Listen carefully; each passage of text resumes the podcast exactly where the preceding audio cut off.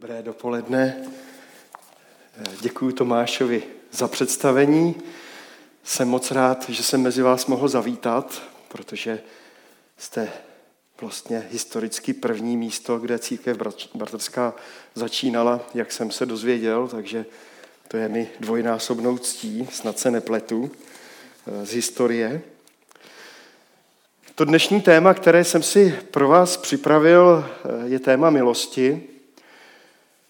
Ta píseň, kterou jsme naposledy zpívali v tom bloku chval, eh, kterou skupinka zaspívala, se jmenuje Někdy, Nikdy nekončící milost.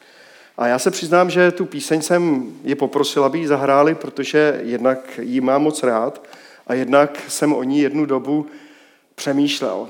Jsem přesvědčen o tom, že každý, kdo skládá křesťanské písně, by současně měl být také dobrý teolog a e, proto se mi ten text líbí, protože si myslím, že má svoji hloubku.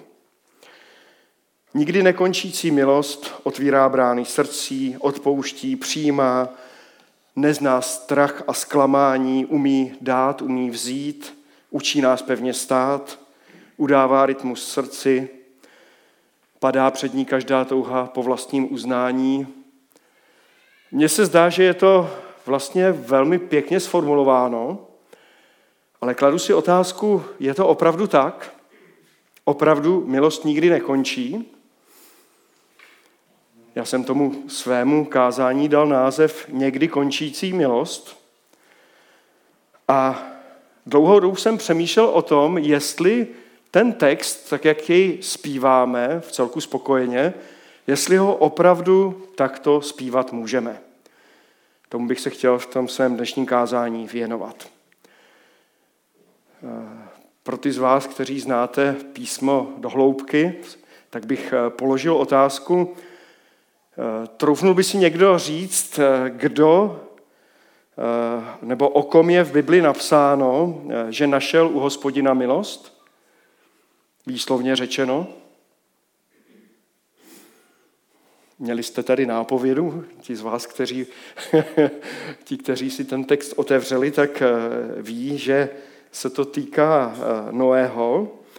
A já bych ten text eh, z Genesis 6, 5 až 7 teďka rád přečetl, protože je to takový výchozí bod toho mého dnešního kázání. Tam čteme. I viděl hospodin, jak mnoho je na zemi lidského zla a že všechno zaměření úmyslu jejich srdce je na pořád jenom zlé. A hospodin litoval, že na zemi učinil člověka a trápil se ve svém srdci.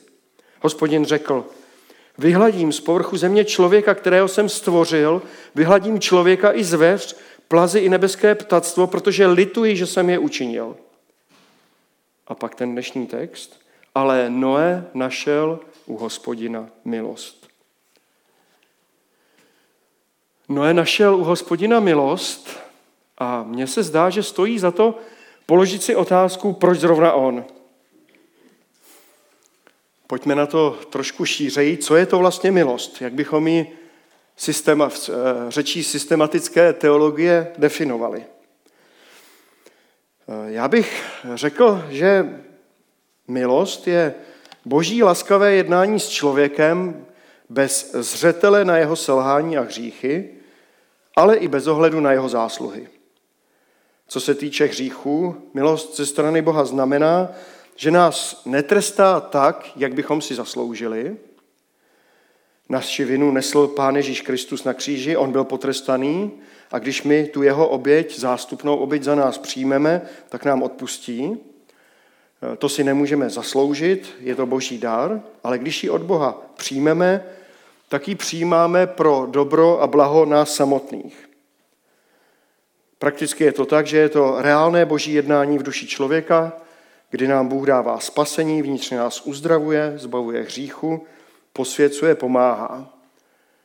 Milost člověka vnitřně proměňuje. Když se ale vrátíme k tomu textu z Genesis, ale Noé našel u hospodina milost.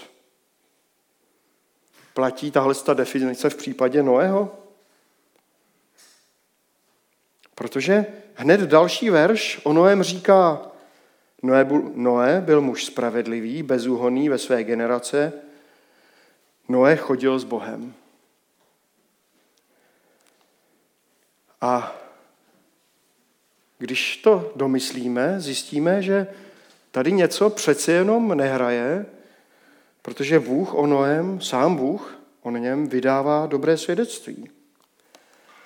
A tím se dostáváme k určitému závěru, že s tou milostí je to možná ještě trošku složitější, že má víc podob, víc rozměrů, než jak o ní jako křesťané běžně smýšlíme. Jak o ní smýšlíme? No jako novozákonní věřící jsme eh, jaksi soustředěni nebo se zabýváme hlavně to tím, co bych dneska pracovně nazval první projev boží milosti. Máme ho zapsán v Římanům v páté kapitole v 15. verši, kde se píše, s milostí tomu však není tak jako s proviněním. Proviněním toho jednoho, totiž Adama, mnozí propadli smrti, oč spíše zahrnula mnohé boží milost, darovaná v jediném člověku, v Ježíši Kristu. Tedy to je ta milost ke spáse, to dobro pro nás samotné. Jenže u Noého jsme vlastně před, dávno před novozákonní dobou, ale my jsme dokonce i před vydáním zákona. Bůh už tehdy prokazoval milost, samozřejmě, že ji prokázal už Adamovi a Evě eh, tím, že když zřešili, nezemřeli hned, ale mohli žít ještě mnoho set let na této zemi, dožili se zhruba desetkrát víc let než my. Eh, a pokud je milost nezasloužená přízeň, eh, tak ale se zdá, že z tehdejší generace Noého byl Noé ten jediný nebo ten poslední, spíš ten poslední, kdo by ji potřeboval. Z jeho současníků tento druh milosti, ten první druh, eh, měli najít spíš všichni ostatní. Protože to byli ti zlí. To byli ti lidé, kvůli kterým Bůh poslal potopu. Oni tu milost ke spáse potřebovali. Tedy docházíme k závěru, že s tou definicí, tak jak jsem jí řekl, zdá se, nevystačíme. A vidíme, že milost znamená víc. Něco víc. Můžeme se podívat do textu, který nám napsal apoštol Pavel, který také píše o milosti, ale píše o ní v úplně jiném smyslu. Máme ten text zapsán v první eh, korinským v 15. kapitole 10. verš, kde čteme Milostí boží jsem to, co jsem, a milost, kterou mi prokázal, nebyla nadarmo. Více než oni všichni jsem se napracoval, ale nikoliv já, nýbrž milost, která byla se mnou. Tady už se nemluví o odpuštění hříchů, že? Pavel našel u Boha milost, ale její nalezení se projevilo službou Bohu. Když se podíváte do skutků apoštolů, eh, dalo by se říct, že eh, apoštol Pavel dřel pro boží království jako kůň, ale v tomto i jiných textech si to nijak nepřipisuje jako nějakou zásluhu. Ví, že to způsobila boží milost, že to bylo boží povolání, které na něj se stoupilo a on na něj zareagoval. A to je ten druhý projev milosti. Protože tu první milost, tu milost ke spasení, tu získáváme pro sebe, pro své vlastní dobro. Ten druhý projev milosti, milosti povolání ke službě, ten získáváme pro druhé a obohatíme lidi, kteří jsou kolem nás.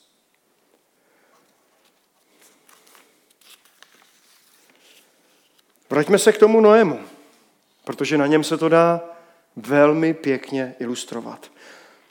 Kdy Noé našel milost?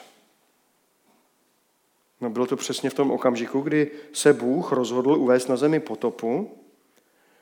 Do té doby na tom byl Noé úplně stejně jako všichni ostatní.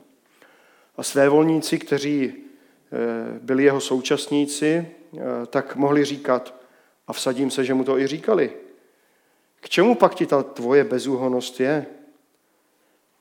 Asi podobně, jako to říkají někteří lidem kolem nás, nám dnes.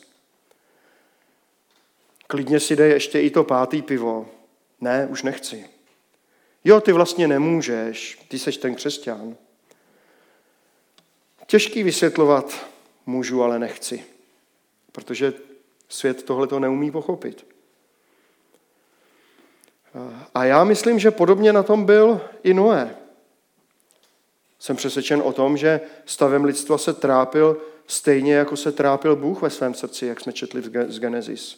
On znal Boha, rozuměl jeho charakteru a tedy viděl hrůzu své doby a právě to z něj učinilo vhodného adepta na nalezení toho druhého druhu nebo projevu milosti. Nalézt tento druh milosti znamená, že do zoufalé lidské situace přineseme boží řešení. Často je to spousta práce. Pavel i Noé se napracovali víc než všichni. To není nějaké pišné tvrzení, to je popis stavu. Bůh má moc zjevit svůj záměr komukoliv. Mohl to zjevit komukoliv z Noého současníků. Ale já jsem přesvědčen, že on to tak nedělá. Protože lidé, kteří neznají boží hodnoty a normy, na takové volání nezareagují. Snažit se něco zjevit lidem, kteří si myslí, že hřích nevadí, že Bůh má přece každého rád a proto by potopu nebo oheň z nebe na zem přece neposlal. Eh, těm, kdo pochybují, kde by se vzalo tolik vody, protože nevěří v boží moc, tak eh, těm je těžké něco vysvětlit. A pokud se o to i pokusíme, eh, tak by to dopadlo podobně, jako to dopadlo u dvou budoucích zetů, zetů Lota, eh, když eh, Bůh soudil Sodomu a Gomoru. Víte, jak to bylo? Noé za nimi, teda Lot za nimi přišel, že přijde síra a oheň na město a že mají okamžitě odejít. A oni na to zareagovali, Lot jenom žertuje. A my to vidíme konec konců i dnes. Většina obyvatel naší země ví, že jsou křesťané, že křesťané mluví o nebe a o pekle. Celý národ viděl pohádky Anděl Páně. A jak na tom zareagovali? Ptali se, jak je to teda? Ne. Brali to jako pohádku, dobrý žert, dobrá zábava. Takže když Bůh chce zjevit svoje záměry, to, co se chystá udělat, tak není možné to zjemit komukoliv. Je možné to zjemit jenom těm, kteří ho znají a kteří zareagují. Bůh zjevuje svoje záměry jenom těm lidem, kteří jsou mu na blízku. První druh milosti, milosti pro hříšníka, ten je určen pro kohokoliv. Ten druhý druh, ten je jenom pro vybranou společnosti těch, kteří znají Boha a zareagují. Autor listu Židům v 11. kapitoli, v té 11. Eh, kapitole, to je ta kapitola, kterou nazýváme Galerie svědků víry, tak v sedmém verši vysvětluje o Noém. Noé věřil a, a proto pokorně přijal, co mu Bůh oznámil a co ještě nebylo vidět a připravil koráb k záchraně své rodiny. Svou vírou vynesl soud nad světem a získal podíl na spravedlnosti založené ve víře. Noé našel u Boha milost. Co to tedy prakticky znamenalo? Jako jediný se dozvěděl, co Bůh chystá, a ta milost znamenala konkrétní úkol. Skrze Noého potom Bůh všem lidem nabídl ten první typ milosti. Milost k pokání. Všichni lidé věděli, co Noé staví a proč. Trvalo to 120 let, strašně dlouhou dobu. Tedy se o tom mluvilo široko daleko. A všichni lidé si mohli nějakou tu loď postavit. Kdyby to udělali, dali by Bohu za pravdu a byl by to viditelný projev pokání. Stavím loď, protože si uvědomuji, že jsem hříšný a potřebuji zachránit. Tou stavbou lodi by uznali svou hříšnost, boží spravedlnost a to, že když Bůh posílá svůj soud, tak je to spravedlivá věc. A zachránili by se. Noé žil s Bohem. První druh milosti dávno přijal, proto ji teď už nějak čerstvě nepotřeboval, byť milost potřebujeme všichni stále, protože on jediný nebyl důvodem potopy. Ale protože znal Boha, tak si ho Bůh mohl použít jako nabídku řešení pro ostatní. Ten druhý projev milosti se ale netýká jenom Noého. Týká se i nás. A poštol Pavel o něm píše, a poštol Petr o něm píše v 1. Petrově ve 4. kapitole 8. až 11. verš. Tam čteme. Především mějte vytrvalou lásku jední k druhým. Vždyť láska přikryje množství hříchů.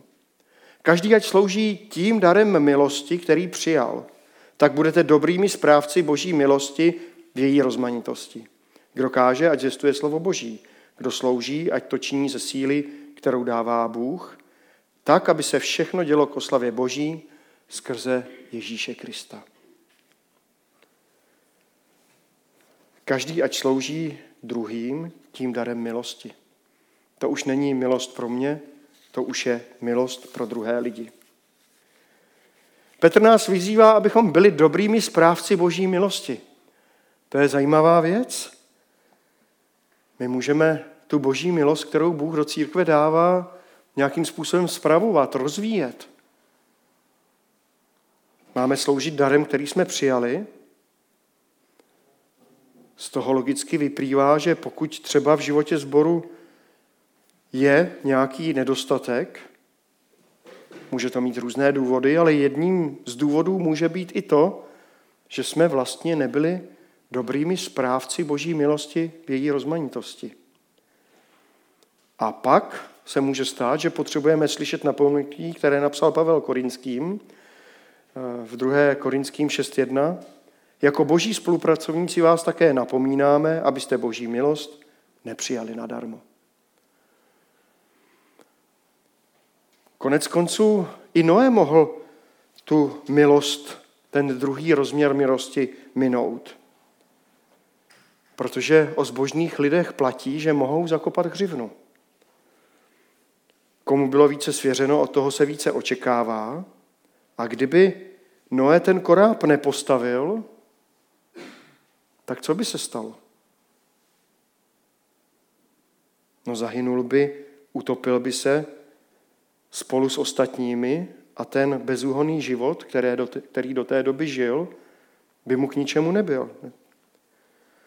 Takže ta jeho vydanost, ta ochota poslechnout, tedy přijmout milost a zařídit se pod ní, pro, pro ní, podle ní, byla klíčem k tomu, že Noé naplnil boží vůli, zachránil sebe a také všechny ty zvířata, která do toho korábu nastoupila spolu s ním. A jak už jsem řekl, nikdo další stavbou vlastní lodi eh, na Noého zvěst nezareagoval. Dneska lidé na evangelium také moc nereagují, ale na druhou stranu pořád alespoň někteří reagují. A tedy jsme na tom vlastně pořád ještě lépe, než ta doba Noého. Já jsem založil a mnoho let jsem vedl kurzy Alfa v České republice a z dlouhodobé zkušenosti asi 30 kurzů, který jsem za svůj život udělal, eh, tak bych řekl, že každý osmý až desátý se mi na těch kurzech obrátil k pánu, uvěřil a připojil se k církvi. Přáli bychom si možná větší výtěžnost, ale eh, jestli chceme pět, deset nových lidí, znamená to oslovit jich, pozvat, věnovat se 50 až 100. Takhle to je. A otázkou je, jestli jsme ochotní takovou námahu anebo jakoukoliv evangelizační činnost vlastně jakoby vyvinout, oslovit, jestli nám stojí za to nechat se devětkrát odmítnout, proto aby desátý slyšel a zareagoval. A já, když jsem si to spočítal, uvědomil, tak jsem si řekl, mě to za to stojí. Unesu těch devět odmítnutí, aby ten desátý dostal šanci. Protože e, i když tu dobu Noého těžko srovnávat s tou naší, e, tak i ta naše doba se nese stále více k uzákonňování různých věcí, které jsou v božích očích nemravností a také se blíží boží řešení, jako v době Noého, a to sice Ježíšův druhý příchod. A my se máme stát dobrými správci boží milosti v její rozmanitosti. Máme si dát pozor, abychom boží milost nebrali na zármo, to už jsem říkal. Ale Ježíš to říká v některých podobenstvích vlastně velice srozumitelně a jasně. Například eh, v podobenství o fíkovníku, že milost není nikdy nekončící, že ona opravdu má svá omezení. Lukáš 13, 6 až 9, Ježíšova slova. Kdo si měl na své vinici zasazený fíkovník i přišel na něm hledat ovoce, ale nenalezl. Řekl vinaři, hle, po tři léta přicházím a hledám ovoce v tom fíkovníku a nenalézám.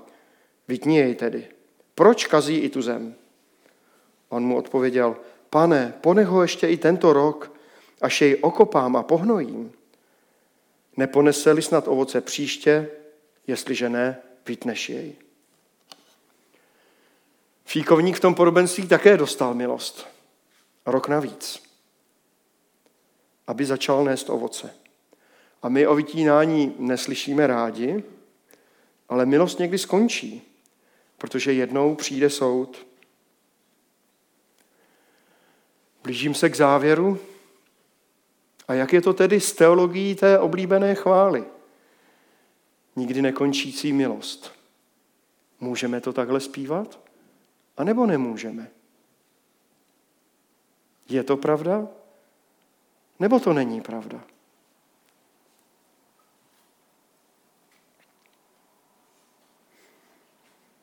No záleží na tom, s jakým postojem ji zpíváme.